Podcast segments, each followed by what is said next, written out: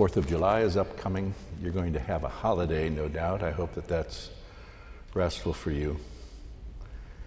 It was coincidence that the passage from Galatians begins with, For freedom Christ has set us free. So I've been thinking about this issue of freedom. All of our difficult political and societal problems involve our struggle with the meaning and limits of freedom. Consider, you know, abortion, affirmative action, taxation, gun control, deregulation, environmental concerns, civil rights broadly defined, the rights of LGBTQ people. In all of these public issues, we grapple with the bounds of freedom within our democracy. In Western culture, the Judeo Christian traditions have greatly informed the philosophical underpinnings of political freedom. Our religious heritage affirms the innate dignity of every individual, as you hear repeatedly within these walls. Each person is a beloved child of the Creator, graced with uniqueness, worthy of encouragement, worthy even of love in their innate givenness, no one is less worthy than another. Now, we can pretend or behave otherwise, and we generally do. But send your saliva to be examined for the source of your spiritual DNA, and you'll learn you are directly related to everyone sitting around you today. Now, we hear an echo of this sensibility in the words Thomas Jefferson penned in our Declaration of Independence.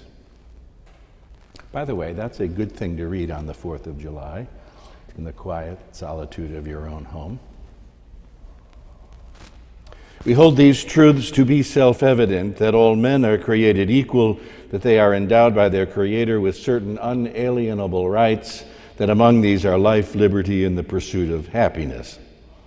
Now, of course, we know that in Jefferson's day, all men pertained only to white male property owners, which was a distinct minority population at the time. Jefferson himself, a slaveholder. Still, the political intent was planted there nevertheless, spilling forward in a cascade of awakening insight about the breathtaking scope of such an audacious claim. Our Constitution and resulting body of law were meant to mediate the conflicts that arise as citizens attempted to exercise their prerogatives of freedom. The evolving understanding of all men are created equal, endowed by their Creator with unalienable rights led finally to the abolition of slavery, women's suffrage, and their right to vote, holding equal standing in the eyes of government and employers. And today, the rights and inherent dignity of LGBTQ persons.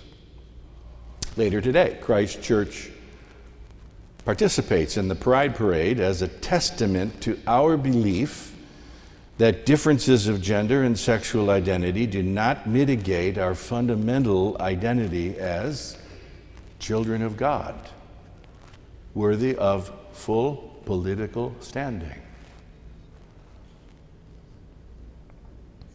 But now, political freedom is only one of many sorts of freedoms we value. There are variations on a theme here. For instance, as popular culture has it, freedom can also be described as the ability to act without restraint. In this sense, we are free from things and exist within a world without many rules in which we are accountable to no one but ourselves. As many have pointed out, that sounds a lot like the period of time we call adolescence. Adolescence is that borderland time between carefree childhood and responsible adulthood. Often an experimental time, a breakout time, a time for doing what we please when we please, a time for challenging rules and prescriptions. As I wrote in my Faith Matters this week, reminded you of what happens in Vegas stays in Vegas popular cliche. And the idea is you are free to do pretty much whatever you want in Las Vegas. Of course, the truth is, honestly, you're pretty much free to do whatever you want anywhere, even here in New York City or anywhere else in which you live. But as you well know from experience, once it sinks in that we really are free from most every restraint, we have the problem of choosing what we will then do. And every time we exercise a choice, for the time being, we eliminate all other possibilities. So the question really becomes less about what we are free from and more about what we are free for. As you know from experience, this becomes often a very difficult set of decisions.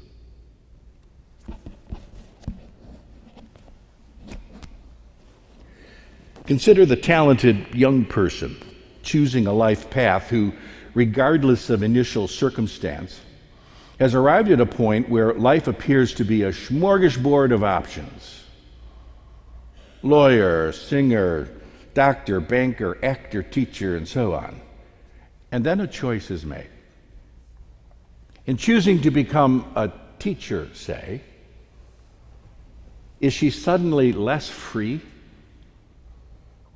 now, if she's alert, she will discover that freedom has led her to a place of choice. Without the choosing, freedom actually would have very little meaning. And if she's psychologically robust, she'll know that no choice is ever the last. In fact, if she remains a teacher and wishes to achieve a level of excellence at her craft, she will need to re choose teaching continually. The choosing is never finished.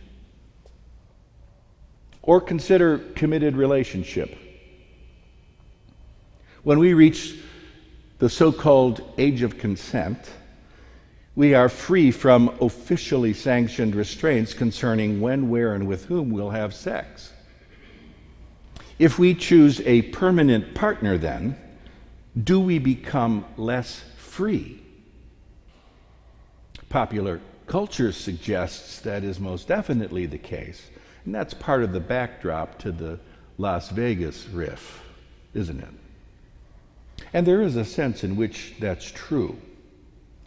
But the fully alert adult understands that only by freely choosing the path of commitment and fidelity in all manner of relationships. I mean, think of it marriage, not only marriage, but parenting and citizenship and employee and employer and neighbor and friendship and so on. Only by freely choosing the path of commitment and fidelity in all manner of relationships can mature human capacities evolve and blossom. Much the way a tree can only grow by putting down roots someplace. This means the tree is going to be in this place and not that place. And to that extent, no longer free. But were the tree to wander forever, looking for some mystically perfect location, or revel in never landing anywhere, it would never grow into its true nature. And the deeper it sinks an anchoring root system, the stronger, more vital tree it becomes. The only way to become good at anything is to choose something which releases, we could say, frees up our innate potential. And every single day then provides a refreshed opportunity to choose well. Well, as you heard, Paul wrote to his friends in Galatia For freedom, Christ has set us free. Stand firm, therefore, and do not submit again to a yoke of slavery. Did you notice the quote on the cover of your program today? I chose it because of this line from Paul by Frederick Douglass, who says he is a free man, even though he was still technically a slave. The context for Paul's proclamation concerned the blending of Gentiles and Jews together into a single family and deciding which rules and laws would guide their lives together. But this led Paul to point to the overarching principle guiding the church and community and state the ultimate point of human freedom, namely to love our neighbors as ourselves. That's what he wrote, right? For you were called to freedom, brothers and sisters. Only do not use your freedom as an opportunity for self indulgence, but through love become slaves to one another. For the whole law is summed up in a single commandment you shall love your neighbor as yourself. That's what the Christian church, at its best, claims as the true focus of a faithful life. We are made free in Christ to love. That's Christian ethical teaching stripped down to the nubs. That is the point of freedom. We are made free to love. If in our freedom we then choose to love, we will grow into what God intended in the first place, much like that healthy tree with its roots planted deeply in rich soil.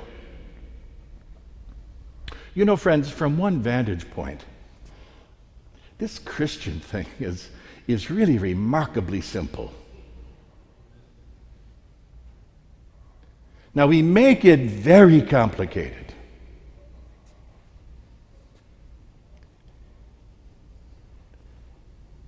But one of the reasons we make it complicated is to avoid its simplicity. Because in its simplicity, it's shockingly demanding of us. I mean, breathtakingly demanding of us if we're really going to love well.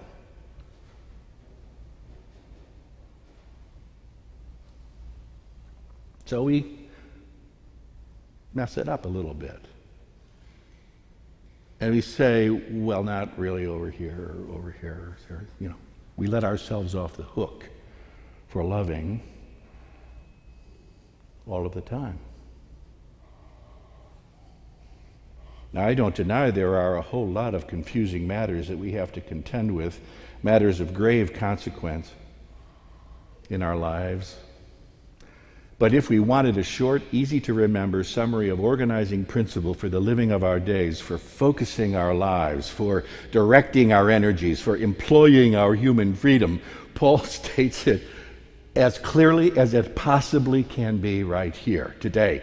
Christ sets us free that we might love our neighbors as ourselves.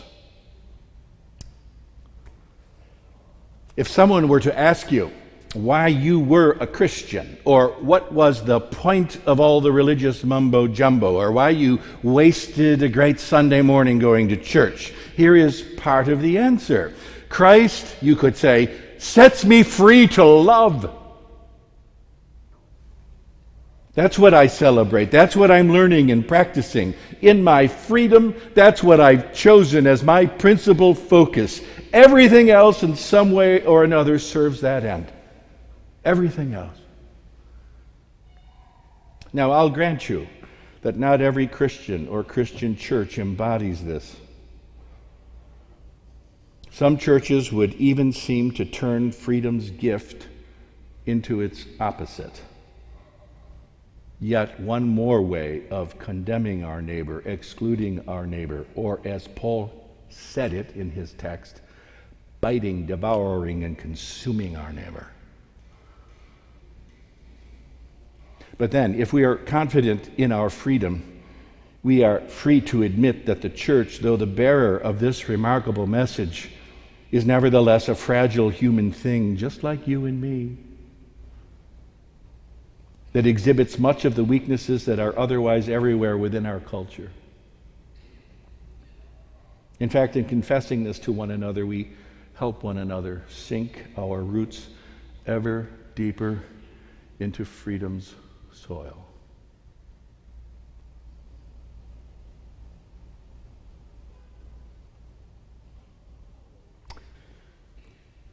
On uh, Father's Day,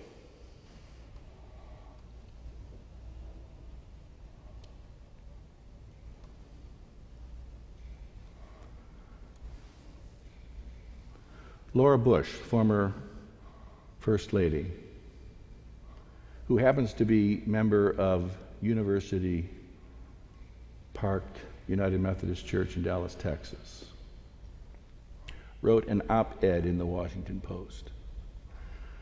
I'm mentioning this here at the end to sort of loop it all back up together.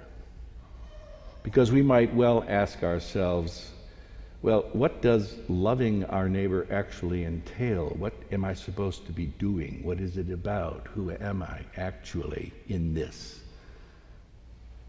What's its relationship to this political freedom we've been discussing? Here's the op ed she wrote Our government should not be in the business of warehousing children in converted box stores or making plans to place them in tent cities in the desert outside of El Paso. These images are eerily reminiscent of internment camps for U.S. citizens and non citizens of Japanese descent during World War II, now considered to have been one of the most shameful episodes in U.S. history. We also know that this treatment inflicts trauma.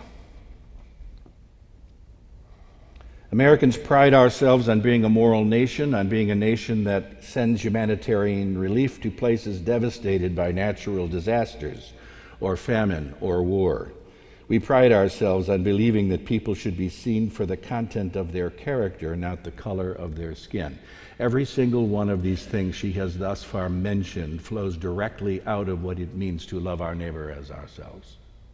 Every single thing. Every single thing.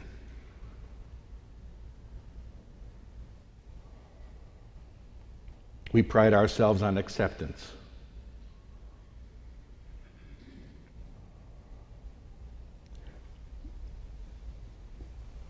If we are truly that country, then it is our obligation to reunite these detained children with their parents and to stop separating parents and children in the first place. I don't want to get down, bogged down in the minutiae of the current events. But I do want to elevate the idea that you have a responsibility, all of us, we have a responsibility if we take seriously Paul's admonition that the highest law is to love our neighbor as ourselves, that there is a direct correlation to how we will conduct our affairs living in this world. And we cannot excuse ourselves from the obligation that is attached to that. And you know, friends, we're in this together. And we also, as I've indicated, need to indicate that the church has always, not always been, you know, up to snuff on this. The church has sometimes gone over and joined the enemy, as a matter of fact. We need to confess that. And by confessing it, we are indeed able to sink our roots ever deeper into the rich soil from which we will grow into the people God intends. It's a beautiful thing. It's a beautiful thing. It's a gospel of grace and of hope and restoration and love.